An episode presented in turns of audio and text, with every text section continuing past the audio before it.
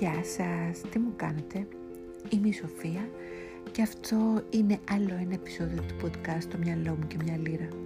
Το σημερινό επεισόδιο θα έχει θέμα την συγνώμη και πώς την εκφράζουμε ή τι κανονικά σημαίνει το να ζητάμε να μας συγχωρέσουν ή αντίστοιχα να συγχωρέσουμε εμείς κάποιον για κάτι που μας έκανε και μας προξένησε ενόχληση ή θυμό, στεναχώρια ή μας έφερε σε δύσκολη θέση σε σχέση με άλλους. Και στην τελική τι μετράμε τη συγγνώμη που λέμε, τι χρησιμοποιούμε σαν μια λέξη για να βγούμε από μια δύσκολη κατάσταση και ύστερα την γράφουμε στα παλιά μας τα παπούτσια. Γιατί έλα μωρέ, τι έγινε; Μήπως πάλι τη λέμε αλλά δεν την εννοούμε παρά μόνο την πετάμε έτσι απλά γιατί ο άλλος αυτό περιμένει από εμάς. Αλλά εμείς κρυφά τον έχουμε χεσμένο και απλά του λέμε ότι θέλει να ακούσει για να το ξεφορτωθούμε πιο εύκολα. Τη λέξη συγγνώμη την έχουμε, ελπίζω, οι περισσότεροι στο καθημερινό μας λεξιλόγιο. Βέβαια κάποιοι όχι και τόσο πολύ, θα έλεγα, τέλος πάντων.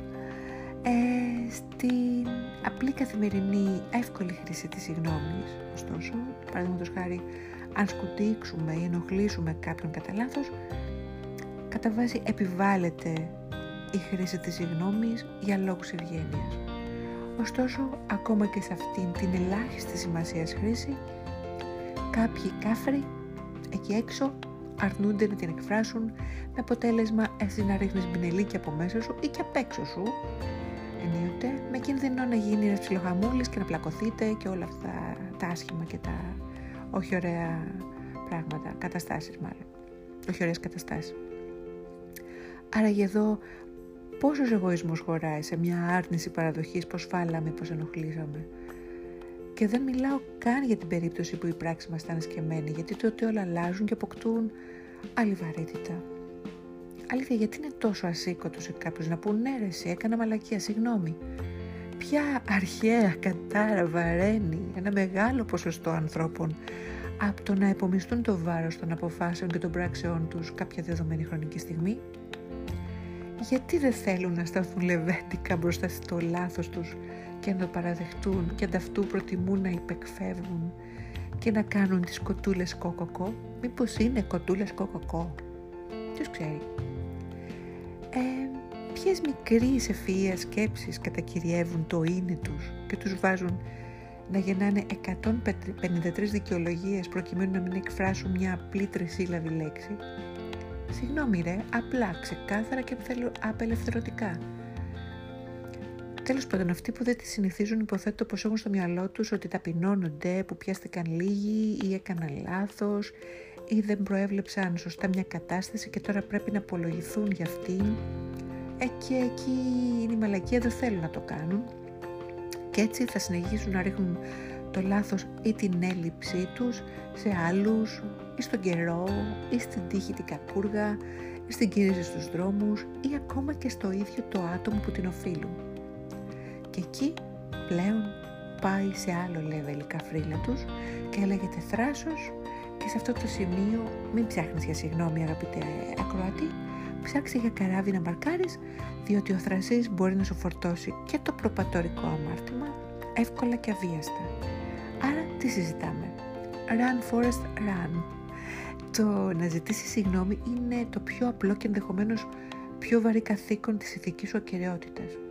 Και εδώ προφανώς και δεν αναφέρομαι στην απλή συγγνώμη του σου έχεις τον καφέ στο καλό στο πουκάμισο που και σε αυτή την περίπτωση μην κοιτάς που γελάω σκέφτομαι τι να σου περάσω κολάρο αλλά τέλος πάντων είμαι ευγενική οπότε θα την αποδεχτώ Τώρα για να σοβαρευτούμε, μιλάμε για τη συγνώμη που πρέπει να ζητήσεις αν προκάλεσες πρόβλημα ή προ... προκαλείς πρόβλημα, θυμό, ίσως και πόνο σε κάποιον ή σε κάποιους. Και στο εύχομαι ολόψυχα πως αν δεν ζήτησες συγγνώμη ακόμη για κάτι τέτοιο, να βρεις το θάρρος και να το κάνεις. Θα νιώσεις ελαφρύτερος και σίγουρα καλύτερος άνθρωπος και μη σκεφτείς πως «Α, πέρασε καιρός, τώρα πάει» ή τι σημασία έχει πια. Πάντα έχει σημασία και πάντα έχει αξία το να μετράς και να εκτιμάς τα συναισθήματα των ανθρώπων που συναναστρέφεσαι ή συναναστράφηκες στο παρελθόν. Και πίστεψέ με, πάντα θα θυμούνται πως τους αδίκησες κάποτε. Άραγε, γουστάρεις να σε θυμούνται έτσι, σαν κάποιον που λούφαξε πίσω από ένα σωρό δικαιολογίες και ψέματα; Ή σαν έναν άνθρωπο με παράστημα λόγο και λεβετιά. Έλα, μην κολλάς το κογοκό. Το να αναλάβεις την ευθύνη των πράξεων και των αποφάσεών σου και να πεις συγγνώμη μπορεί να ξαφνιάσει, να θυμώσει και να στεναχωρήσει τους άλλους, αλλά θα είσαι ελεύθερος και αυτό είναι λυτρωτικό, my friend. Α, και εδώ να προσθέσω πως το να ζητήσει συγγνώμη έτσι απλά για να ξεφύγεις ή να γλιτώσεις από τα πολλά πολλά, αλλά εξακολουθείς να συνεχίζεις ε, τα ίδια λάθη, σε κάνει παπάρα. Sorry, αλλά σε κάνει. Είτε είσαι άντρας είτε γυναίκα. Μην ξεφτυλίζετε την πραγματική αξία του νοήματος της λέξης και όπως λέει σε ένα στίχο της εύστοχα η Ανούλα Ιβύση με μια συγγνώμη, συγγνώμη, μα δεν γίνονται και θαύματα. Άρα εσύ αποφασίζεις στη ζωή τι πως είσαι. Αποφάσισε σωστά, ε. Θα αφήσω από κάτω το link με το τραγούδι της Ανούλας της Βίζη για να μερακλώσεις. Αυτά από εμένα απόψε.